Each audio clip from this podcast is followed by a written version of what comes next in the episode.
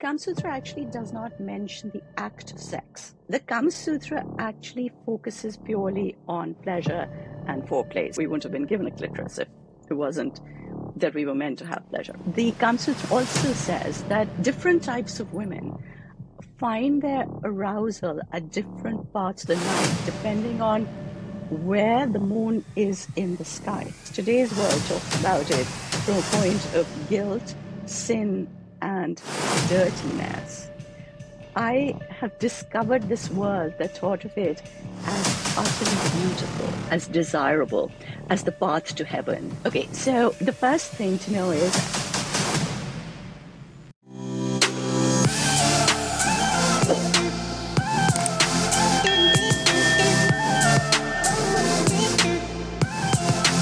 Welcome back, everyone, to Diary of an Empath. Today's guest is Seema Anand. She is an acclaimed author, a TEDx speaker, and she's delved into the intriguing world of human desire and intimacy. I am so so excited for this conversation, you guys, because I have not done an episode like this and we all want to have really good sex. So this is going to be all about the art of seduction. And with her book named The Art of Seduction, she has unlocked the secrets to the ancient and timeless craft of seduction, offering insights that captivate our senses and intellect alike. Seema, welcome to the show. Thank you so much, Grace. Thank you for having me. I'm so, you guys don't even understand. I'm so excited to have this conversation because when I listened to your TEDx speech, I was like, oh, this is fascinating. So let's just start off with your background. What do I need to understand about you, your childhood, your background to understand the woman that, and I, when I say woman, you guys, if you're not watching this, she's beautiful. What do I need to understand about your background to understand the woman that I'm looking at right now? So I think, uh, okay, so we're going to skip most of my background because I'm 61. It would take a long time to give you all of the details. But um, I come from a family where I think that um, for the last four generations, I've, all the women in our family have been sort of professional women. They've worked, they've had fairly high flying jobs. Um, and so I think I was lucky enough to be born into a family that where I didn't have to fight for my rights as a woman. And I think that um, makes a huge difference. I mean, I was born in 1962. Most of my friends were still having to argue with their parents about wearing, I don't know, sleeveless clothes. I was already sort of at that point where you didn't have to worry about whether, um, you know, whether you wanted to live with your boyfriend or whether you do you know what i mean? Like those mm. basic things that a lot of um, our mothers would have gone through or even women of my generation went through. So um, i guess i came along feeling quite comfortable into this world and then i stepped out into the world and realized that women don't have the same status as i thought they did and so the fight then began. Um, I think that the where my work is today, I think that actually started with my understanding of the fact that stories are the most powerful tool of influence. When when we tell a story, we create the identity of people in society. So when you tell stories about how a good woman um, never raises her voice, a good woman doesn't make herself too obvious, you've kind of positioned the identity of the good woman who's always quiet and silent and somebody who won't stand up for herself. The good woman who, even though her husband beats her up, she never says anything to dishonor him outside. She's such mm-hmm. a good woman. You know what I mean? Mm-hmm. So I realized a very long time ago that the stories we tell establish our identity. That's what actually decides what our role is going to be. And gradually I realized that we never tell stories of a woman's right to her own body. Mm. Her body and her pleasure always is somebody else's property. it belongs to the man that she's going to be with or her parents who are going to look after her when she's a virgin living at home. Do you know what I mean? It's like mm-hmm. her pleasure and her body always belong to other people. And I set up I set out to see what are the stories that we had silenced because I figured that there must have been some stories at some point. We wrote the Kama Sutra. You know, why is it that I can't find these stories now? So I set off to try and find those stories. And initially, I had thought I was just going to write a paper on it, 5,000 words, you know, mm-hmm. move on. That was 23 years ago, Carice. I got into this subject, and the more I study it, the deeper I get into it, and the more I realize it's like peeling away um, an onion layer by layer. Mm-hmm. It's you find the next the, the next little tiny point that opens up a new world for you and then you move on to the next one and basically i think where i have arrived at this stage is that i am today talking about sexuality pleasure um, seduction whatever you want to call it mm-hmm. from a very different standpoint you know whereas today's world talks about it from a point of guilt sin and dirtiness.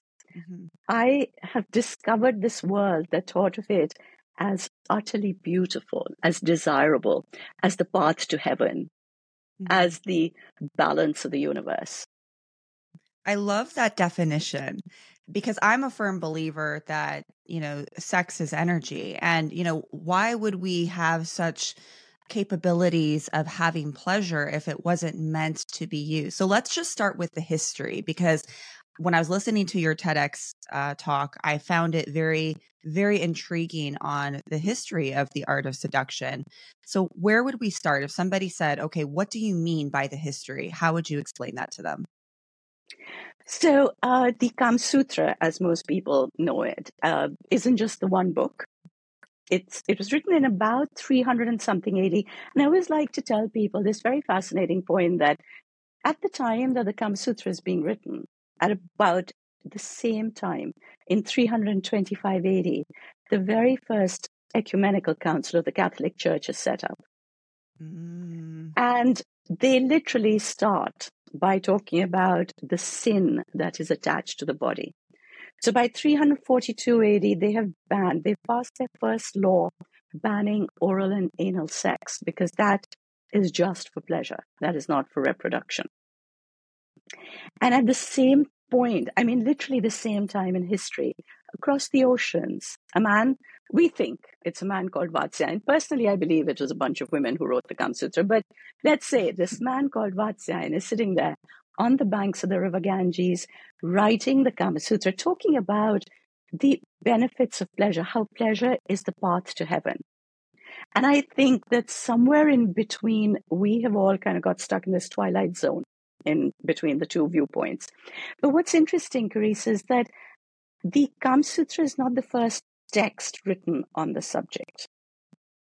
Vatsyayana says that he has not written anything new. He's taken material from books written about a thousand years before, and he's pretty much copied and pasted everything that he knows about pleasure from there.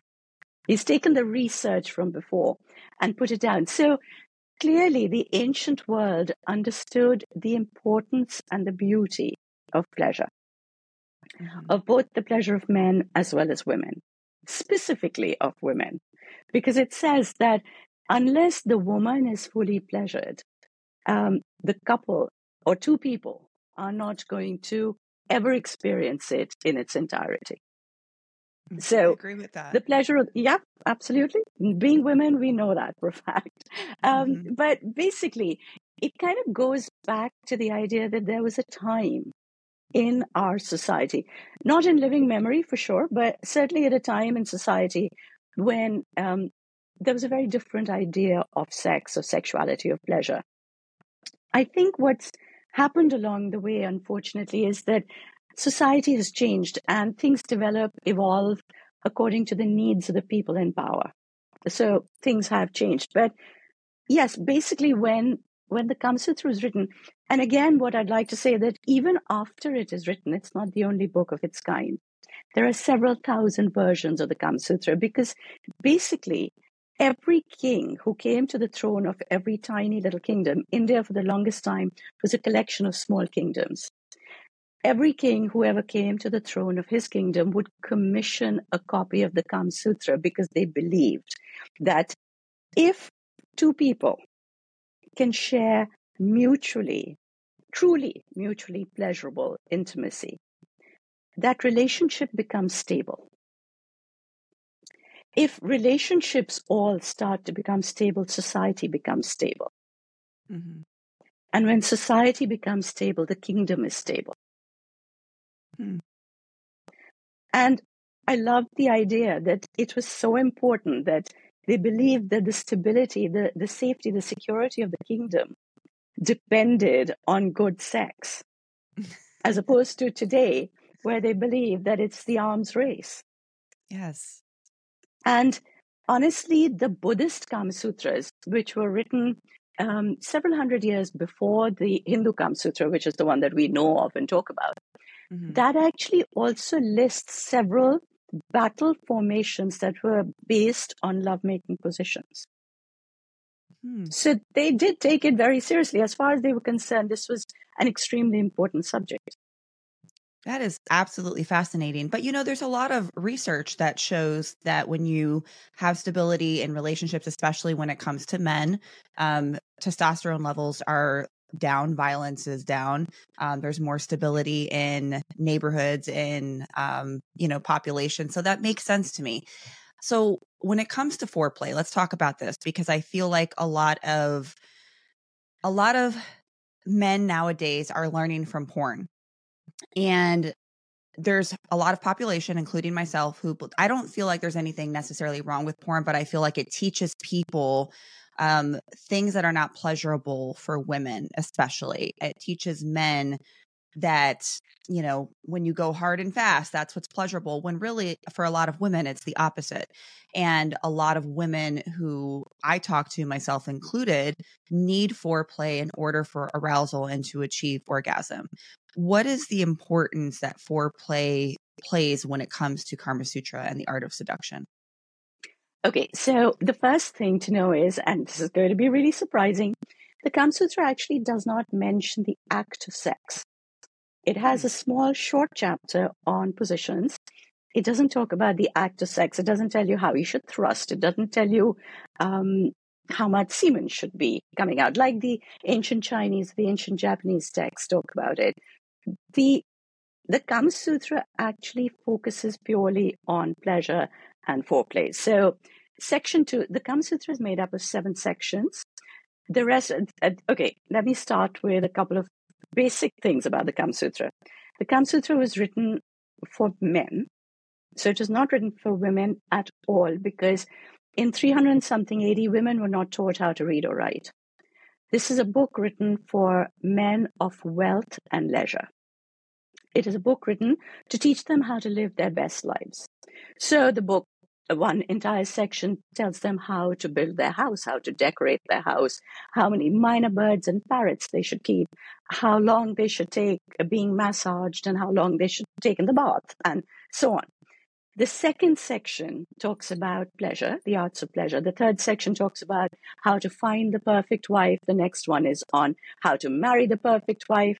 The fifth section is on how to seduce another man's wife, um, which was a political necessity because if another man was important, you got to him through his wife. Um, mm-hmm. The sixth section is the rules that were written around courtesans because this is at a time when um, courtesanery was legal. Hmm. And so there was a ministry for it, but the rules were, I mean, they were just so complex and so diverse. So this the sixth section actually lists out all the rules, rules for courtesans. The seventh section, which is a bit of a pointless section, talks about love potions. I mean, you know, typical witch's brew kind of thing. It's it's a really it, it's not a very useful section at all. Mm-hmm. The second section, which is the only section that interests me, it talks about pleasure. And it talks about this is the only section that addresses men and women both. And Vatsyayan says in the introduction of the Kama Sutra that people have said to him, How silly you are to address a book which is a scientific treatise to women, because, and this I quote, Women and every kind of science is mutually incompatible. So, what a waste of time to address this to the women. And wow. he says that, I mean, basically, he says that the women are actually much better at it. They understand it instinctively. Um, okay. Men have to be taught. but he says also how silly to say that m- women should not be taught this, but then be told that they have to practice it. Mm. So you know mm-hmm. he he ha- he makes a good point. So here, uh, what is really interesting is that the entire section on pleasure talks about foreplay. It tells you about the different things that you should do during foreplay. And I was having this conversation with somebody else where I was saying that uh, you know, a lot of people today, like you said, porn is what people are learning from. Porn is an incomplete narrative. They don't have the time to go through 40 minutes of trying to arouse the woman, which is the bare minimum that a woman is going to need. What do you do for 40 minutes? You know, like, okay, somebody says they nibbled on my neck for about a minute and a half, and then they moved to a couple of other parts. What do you do after three minutes? So it starts with the fact that how do you begin the evening together or that time together? The person has come in from, one person has come in from work. Um, their head is full of whatever happened at work. You sit down together. How do you expect to just jump into bed and have the most mind blowing sex when your head is somewhere else? So the first thing was that you started with conversation. You had the right kind of conversation. In the in the case of Kama Sutra, it says you tell each other naughty or gossipy stories.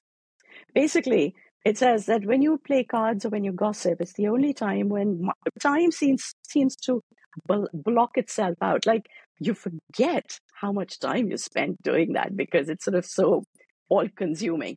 Mm-hmm. So you tell each other stories, which makes the other person gasp, drop their um, their guard and basically shift from whatever they were thinking earlier to mm. coming to the present with you right now. And interestingly, it says that you finish your lovemaking in exactly the same way, where you finish with talking to each other. You tell each other stories, but not the same kind, because when you're starting, you want to arouse each other. It's different kinds of conversation, different types of stories. When you finish, you're now trying to tell the person that this was a you're trying to tell your partner that this was a good thing that you did that this was um, a happy place to be in. And so you tell them nice loving stories because it says that how you finish your lovemaking depends on how quickly it defines how quickly your partner will come back to bed the next time. 14 minutes I feel like a lot of men really are so, falling short of that. yeah. So uh, let's get to the next point. Now, it talks about how you start with um, different types of kisses. It tells you how you start with, you know, the usual kind of the, the kind of things that we all talk about.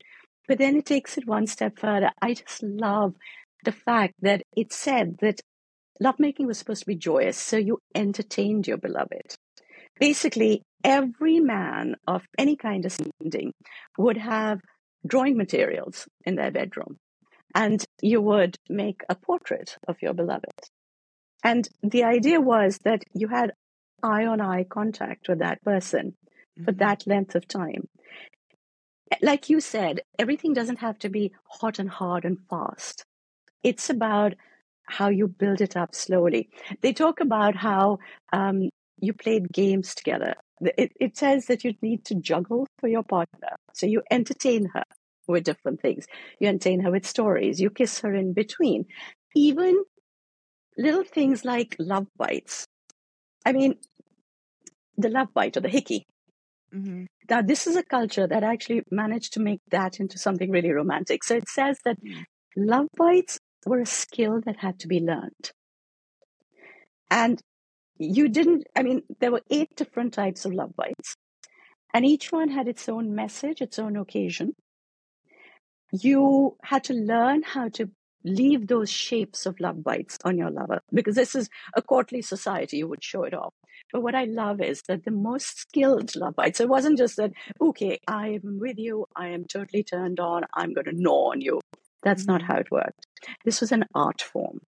Okay, so the the the most exciting love bite, or no, the most skilled love bite, was called the bindu or the dot, where you literally took enough of the flesh that you could pinch just between two teeth. So you leave the a mark that's the size of a sesame seed on your lover.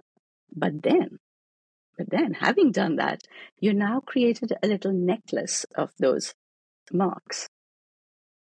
So you kind of went evenly placing those wherever it was, whether it was on the thigh, whether it was on the side of the waist, wherever it was. And I used to always giggle about this, thinking, well, you know, can you imagine kind of you start off and you say, okay, now I need to measure this out. Now I do mm-hmm. it over here. Now I measure this out. And it, it, what happens when you go wrong? Do you just start again? But basically, the, the, the backstory to this is that all this physical contact is giving the woman a chance to be aroused more. But the technicality of it is holding the man back from getting too aroused too quickly. Okay. You know? So I know that it all sounds really, really prescriptive. Mm-hmm. For instance, it says that as the moon moves in its phases, with every phase of the moon, your erogenous zones move around your body for both men and women. So on one day, it's over here. This is what you're stimulating for best sex. One day it's the eyes. That's what you're kissing for your best sex. Then the next day it's the breasts, it's the cheeks, whatever. It sounds very prescriptive, but I think that within this framework of prescription, because if you're told that this is a ritual, you tend to want to do it. Otherwise, you go back to the same old monotony every single time. Mm-hmm. So, within the framework of prescription, it gave you the chance to be really creative. You know, when you say the sky is the limit, frankly, it's too much. Yeah, when you talk about energy and there's no boundary to your energy, you don't have the benefit of that energy because it dissipates. Similarly, with creativity, when you have a, a framework um, of prescribed rituals, you can get really creative within that. I love that. And that was actually going to be one of my questions was about the moon phases. You know, I'm a firm believer. You know, I'm I'm super intuitive, and um, I do my own rituals during the full moon. Is it better to have sex during full moon energy? Is there something about pleasure and sex that creates more powerful energy? What are your thoughts on that? So, I am a huge believer in the power of the moon. I think that every single phase of the moon has an impact on us. Because you have to remember that the moon doesn't just mechanically go from one phase to the other. As it moves, everything else around us shifts as well. The earth mm-hmm. has moved in the meantime. We're in a different place. So we are accessing different energies from the atmosphere. The moon is a little bit further or a little bit closer according to seasons. There's just the most incredible energy that we get from the moon the Kama Sutra always also, also says that different types of women find their arousal at different parts of the night, depending on where the moon is in the sky. So it's not just that it's the fifth day of the moon, but is it the early evening moon? Is it the midnight moon? Is it the two o'clock in the morning moon? You know, it's it has a huge impact on our um our our sexual energies as we start by saying, for me, for you, for the ancient texts, pleasure is known as a Shakti, it's known as an energy. Mm-hmm. And when that energy rises, it is it is an energy. It's like a rush. But then, it, okay, I should. Uh, most people think, well, if I'm raising my energy, I'm doing it for this and I'm doing it for that. Pleasure is not just about sex. Pleasure encompasses everything that makes you come alive. Okay, so that's your energy. The other thing to remember is that when energy rises, it's not like a fountain that goes through you, it's a pulse, it's your breath. It pulsates up, it goes down. It depends on how you are able to bring it up. You work on your energy, you work on your breath, you shift it around your body with your breath. We have 52 intersections of energy in our body.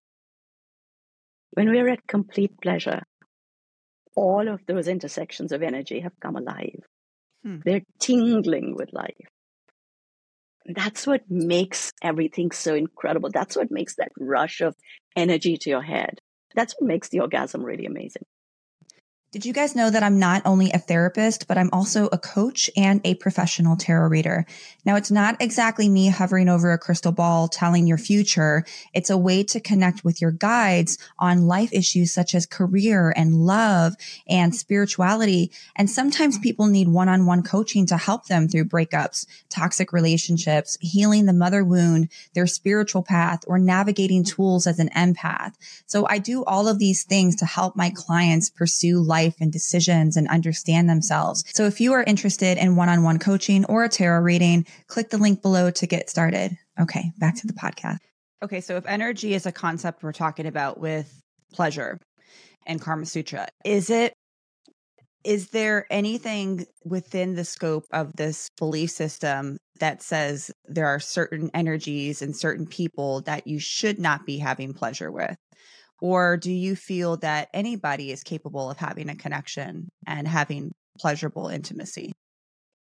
So the Kama Sutra itself is a technical book. It's a treatise. So it's very, it's sort of formatted. It doesn't give you emotions, but all the other texts around it, uh, because like I said, there are thousands of them that were written, that thousands that were inspired by the vocabulary and the metaphors of the Kama Sutra. So, coming to the idea of whether there are energies that suit you or not, I think that there will always be some energies that just don't do well for you. Mm-hmm. I think that there's no way of defining it, unfortunately. I think it is something that you intuitively understand. Just like just like you understand your own energy is not the same every day. You are a different person every single day. In the same way, so is everybody else. So energies are very fluid. I think you might go through a long period of finding somebody really annoying. I think if that is your first instinct, that something is not right, your instinct is correct. Follow that instinct. I agree. I I think people don't give their instinct enough credit. Mm-hmm. Um, I know that again we have a prescriptive paragraph on you shouldn't have sex on such and such a day. You shouldn't have sex on such and such a day. But I think again those were guidelines being set out to you know eventually, like I said, there's a framework being put out. But when it comes to partners, I know also people feel that if they have sex with too many people, that they take on somebody else's energy. I think that if you have sex with one person one time, the way that the female brain works, I don't know about men. Um, I mean, I cannot say for sure about men, but certainly the way the female brain works, that excitement of being cuddled, of being held, we become attached. Mm-hmm. You cling. So it's not that that person's energy is not good for you. It's our energy that is clinging because that's how we're made. Yes. So hence, I would say you need to be really careful that mm-hmm. you don't. And you know what? No matter how much you think this is just going to be for fun, you do get to a point when you are physically close to somebody, you get to a point where your emotions get totally involved. Mm-hmm. Yes, it will also pass, but you will go through the pain of that involvement. So, my advice is follow your instinct. Don't give in to every single thing. Um, and yeah, I mean, fantasizing is also a great thing to do. I mean, if you think you're really into somebody, give yourself time to fantasize them, about them. If the fantasy is still there after a while, mm-hmm. then explore it further.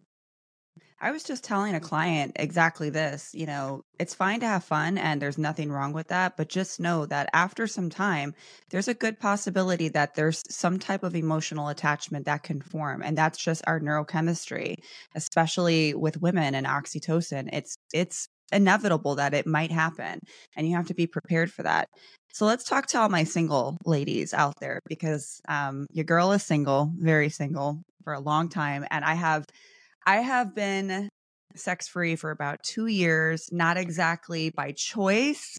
It's uh, the the pool of choices where I live is very limited.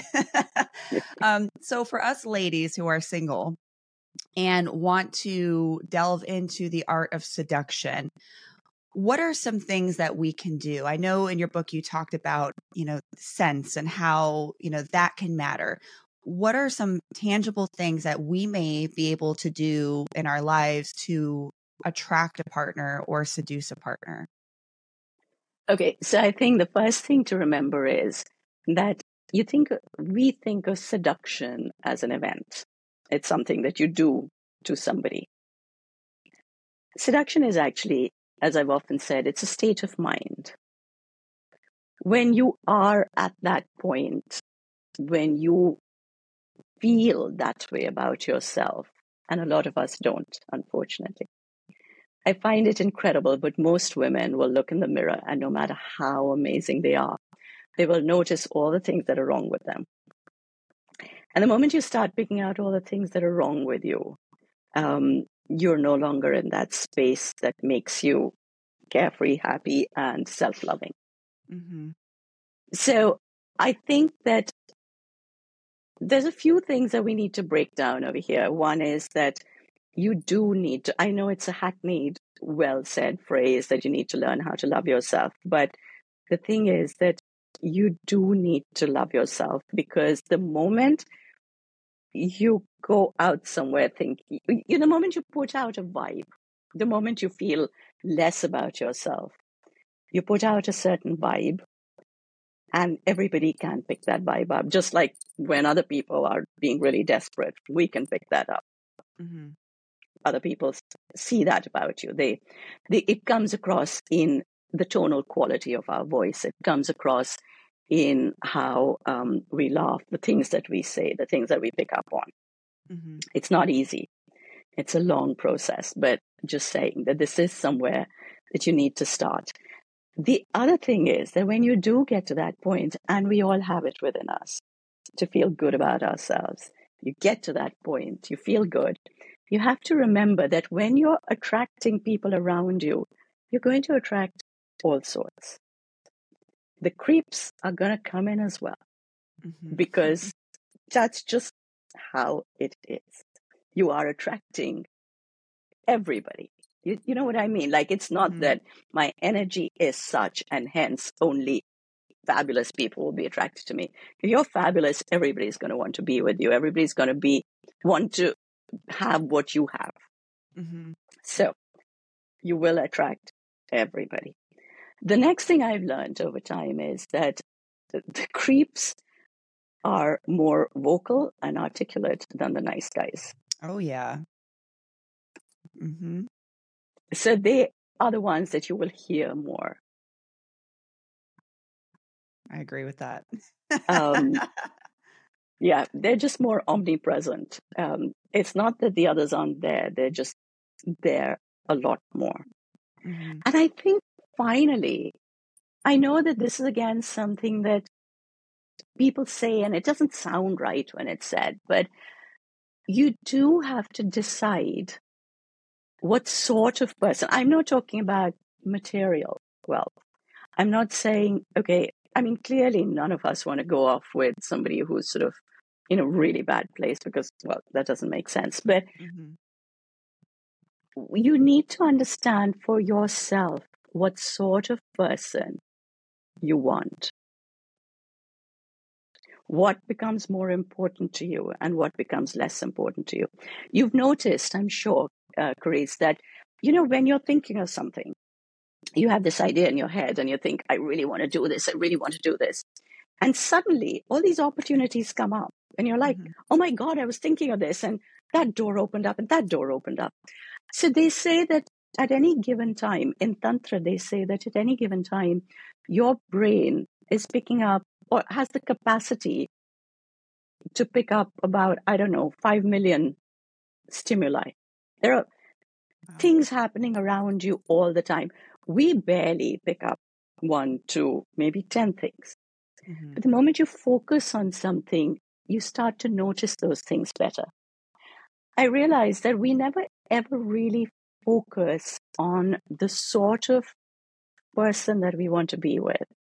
We think about it and we kind of flutter in our head thinking about it because it's like, yeah, I really want a partner. I want somebody who'd be really nice to me. So I, I did this exercise with a friend of mine once, and she kept saying, I, I need a guy. And I said, okay, let's actually work this out. What kind of guy do you want? And she said, I want a guy who will treat me like a princess. And I said to her, What exactly do you mean when you say, I want to be treated like a princess? What is that in your head? Is it somebody who's buying you expensive clothes? Is it somebody who's taking you to expensive places for lunches and dinners? Is it somebody who's sitting at home and, I don't know, um, having a quiet drink with you at home and then massage, massaging your feet at the end? I don't know. You know, what is it in your head that you see yourself wanting to do? And so we worked this through, and she decided, and she felt a little embarrassed saying this, but she basically decided that she wanted to be going to gorgeous places and wanted to be shown off, you know, wearing her lovely clothes, being in these wonderful places so that, you know, she was part of the high life. Mm-hmm. It's really bizarre, but that's exactly the kind of guy who walked into her life. Hmm. She was with him for a longish time. Now, he kept saying to her, I'm married, but we're just cohabiting. I plan to leave my wife. I plan to leave my wife. But when her idea extended to now I want you to be over here. Now I don't want you to be doing this with somebody else, etc. That wasn't there for her. She'd sort of manifested what she wanted. And I think a lot of times we we really don't give it enough thought. I've discovered that when you really, really, really want something, you have to understand first what it is that you want. Mm-hmm. You have to feel it in the pit of your stomach. Because you get one solution at a time. It doesn't, it's not as though, oh, but I want this and this and this and that. And, you know, everything just kind of flows by. It doesn't work like that. Mm-hmm. I feel like a lot of people don't even really know exactly what they want. Just like you said, they may have like an idea of what they don't want, or maybe an idea of, I want a good looking guy and I want to have good sex and I want to have financial stability. But what does that mean? Because the universe will often give you what you want, but you have to be specific. And I'm a firm believer the vibes that you put out are the vibes that you're going to attract back. And that can work in your favor or against you. And, you know, we are mm. distracted a lot. We live in an age of social media um, that's changed a lot of different things for us. How do you feel like when you're talking about the art of seduction and thinking about the history of it and how it was written and you know really developed during such different times in the world. How can we apply that in modern times? Does it still apply in modern times? So i think that sex and pleasure and orgasms and intimacy are always going to be relevant. They're always going to apply in any time.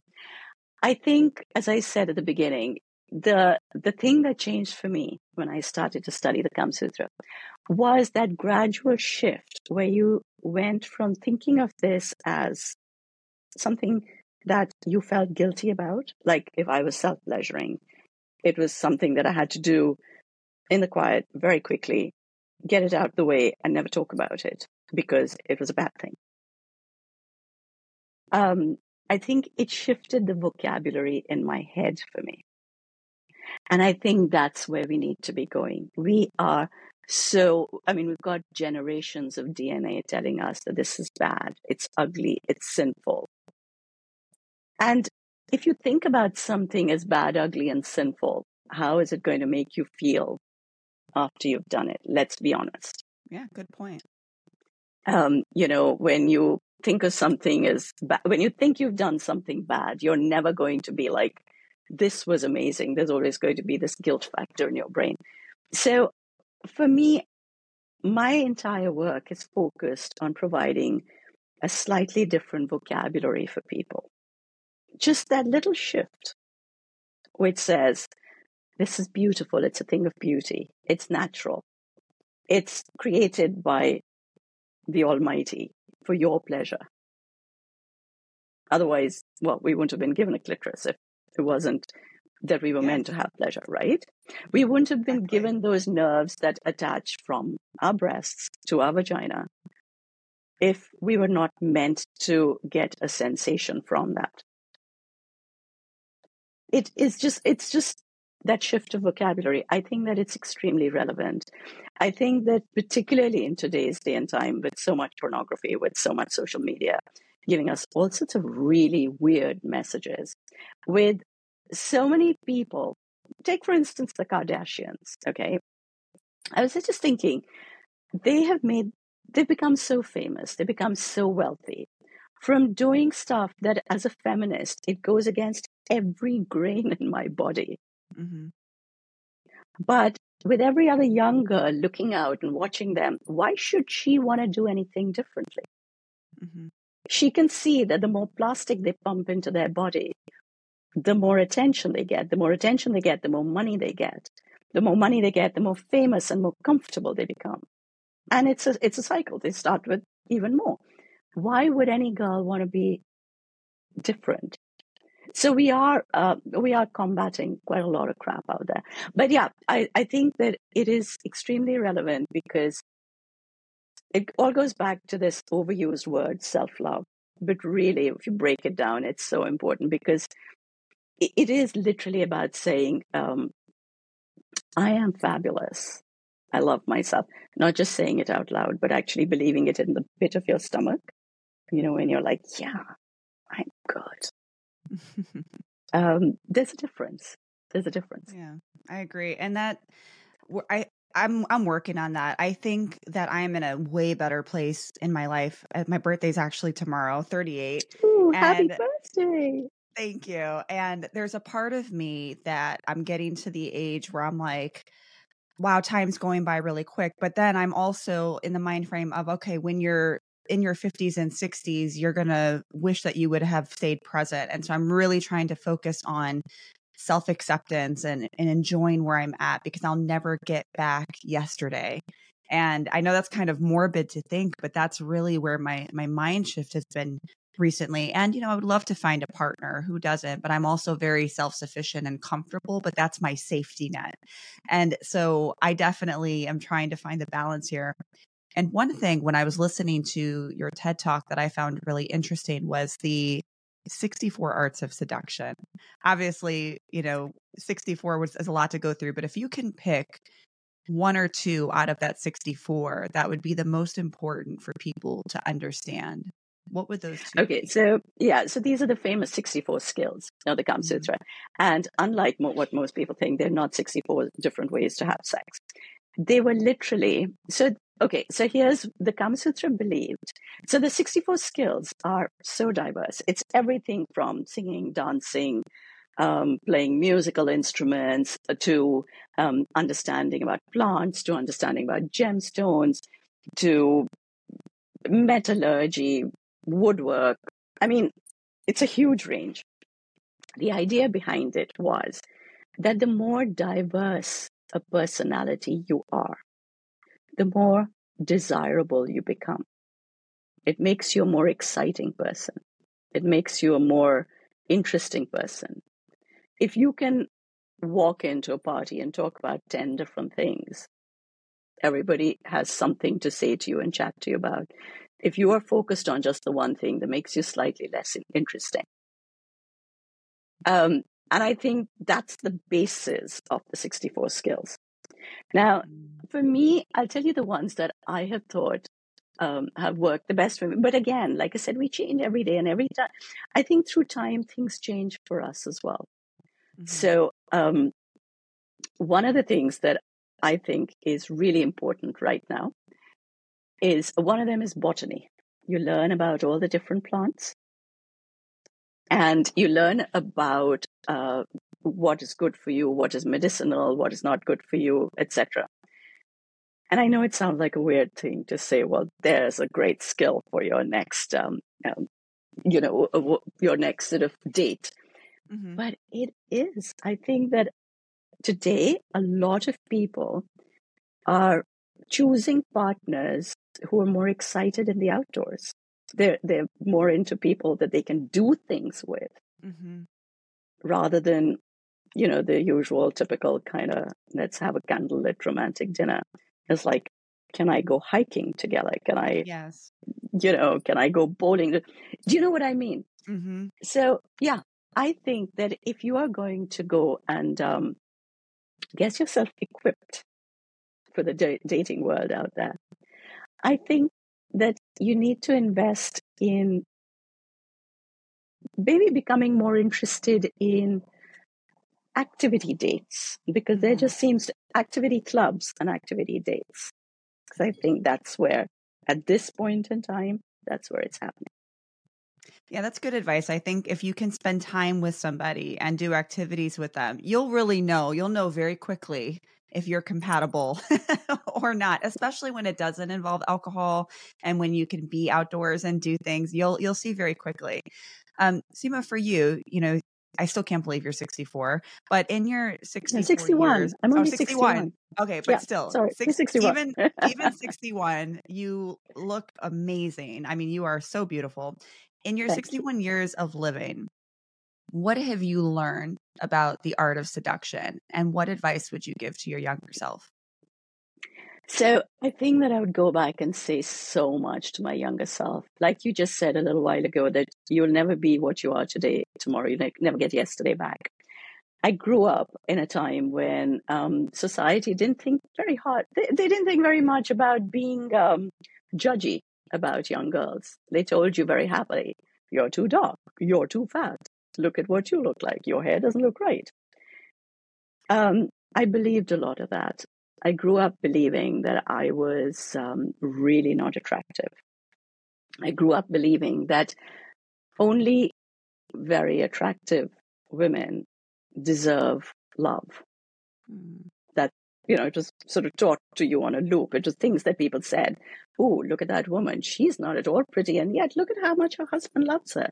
So you grew up believing that you weren't worthy of love because you weren't good looking enough. And I sabotaged my relationships for the longest time. I sabotaged them. Whenever I thought something was going well, this thing would creep into my head that I'm not worthy. I'm not beautiful enough. Hence, I'm not worthy. But so and so is interested in me. Clearly, they're not really worthwhile either. mm, And I sabotaged a lot of my relationships. And I think that that's what I would go back and try and explain to my younger self. That's what I've done with my children. I tried to do with my daughter is to try and make sure that they understand that they are incredible the way that they are. And as they are, not everybody is going to find you amazing, but enough people will, because we don't think everybody's amazing. So, you know, that was the other thing that you, you kind of, you were striving for some form of perfection. And this is something that someone taught me. Sort of, I, I'm a storyteller by profession mhm. and you strive for perfection. And I would go up on stage, and everybody around me, the, the entire audience, would be absolutely mesmerized. They'd be looking at me so intently, listening, smiling. I'd pick the one face that looked discontent and focus on that person and try and bring them back into this area of loving me. And it never happened. I come off the stage having used up all my energy on that one person, feeling shit about myself. And I'd mm. say, that went so badly. And I manifested it. And then I had this friend who said to me, never ever walk off the stage saying that went badly. Focus on the people who love you and just focus on them. Because you can't, everybody's not going to love you and you can't make everybody happy. And, you know, I've taken that as life advice. I literally only focus on people that I think are going to give me that love or that attention or that caring. And yes, it always hurts if somebody doesn't like you, but I measure my growth against how long I hurt for. Am I still focusing on it a week later, or have I forgotten about it after about three days? Yeah. And that's how I measure my growth. Oh, I love that. I don't think I've ever heard anybody say that to me before. That's a really, really great point. Um, I, f- I have found that over the years, my discontentment of my hurt or my pain becomes less and less. And yeah, I guess I can measure that as growth. Um, Seema, thank you so much for your continued work in this area. I find it absolutely needed and fascinating. And you just give me such high priestess energy. I love your energy. It's beautiful. Um, I will link everything for everyone to find you. But what are you up to these days and where can people find you? Where do you hang out at the most? So I am primarily on Instagram. I am on all the different platforms because you're supposed to be. So yes, there is a podcast. Yes, there is YouTube and Facebook. Um, and I just started my um, TikTok channel two weeks ago. So that's really tiny and not very sort of, um, it's not very well populated at the moment. But Instagram is currently where most of my work is. And um, yeah, I think that aside from whatever you find over there, literally just every now and then go out and just explore yourself. You know, like whenever you listen to whatever I'm saying on Instagram, just go out and explore that in your own life and see if you can find a way to articulate your feelings because we just don't articulate our feelings. And I think that's where we fall short because um, there's a very well known um, there was a very well known man called uh, Krishnamurti, Jiddu Krishnamurti, a theosophist.